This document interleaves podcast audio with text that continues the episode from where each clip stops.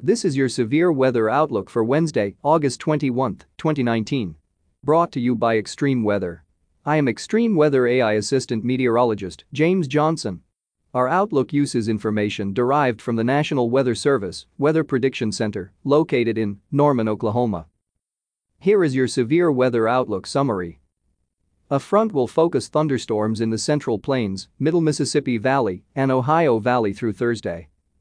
Severe weather and flash flooding are possible in the Northeast today.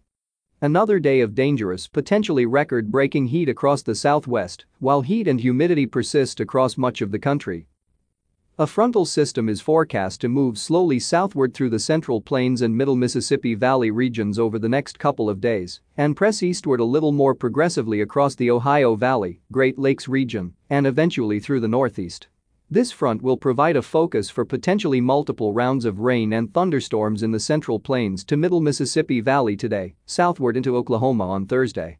Flash flooding is a threat with these storms, with high rainfall rates and the potential for storms to repeat over the same areas. Slight risks of excessive rainfall flash flooding are in place for these areas, and some isolated severe weather cannot be ruled out. And now for your detailed severe weather outlook. Scattered showers and thunderstorms are possible farther south of the front into the lower Mississippi and Tennessee valleys and southeast as well. Ahead of the main cold front, thunderstorms are likely in the northeast today as upper-level energy moves through. Severe weather and flash flooding are both possible with these storms, and slight risks for both threats are in place for today. Dangerous heat is forecast once again in the southwest, where high temperatures in the mid-110s could set records. Temperatures in the 90s are expected northward in the Intermountain West today. Farther east, heat advisories are in place for portions of the southern plains to lower Mississippi and Tennessee valleys, where heat and humidity could combine to create high heat indices. The eastern seaboard will also remain warm. Meanwhile, behind the cold front into the northern central plains and upper Midwest, below average temperatures are expected today. On Thursday, the Ohio Valley and lower Great Lakes region will cool down by several degrees compared to Wednesday as the cold front passes.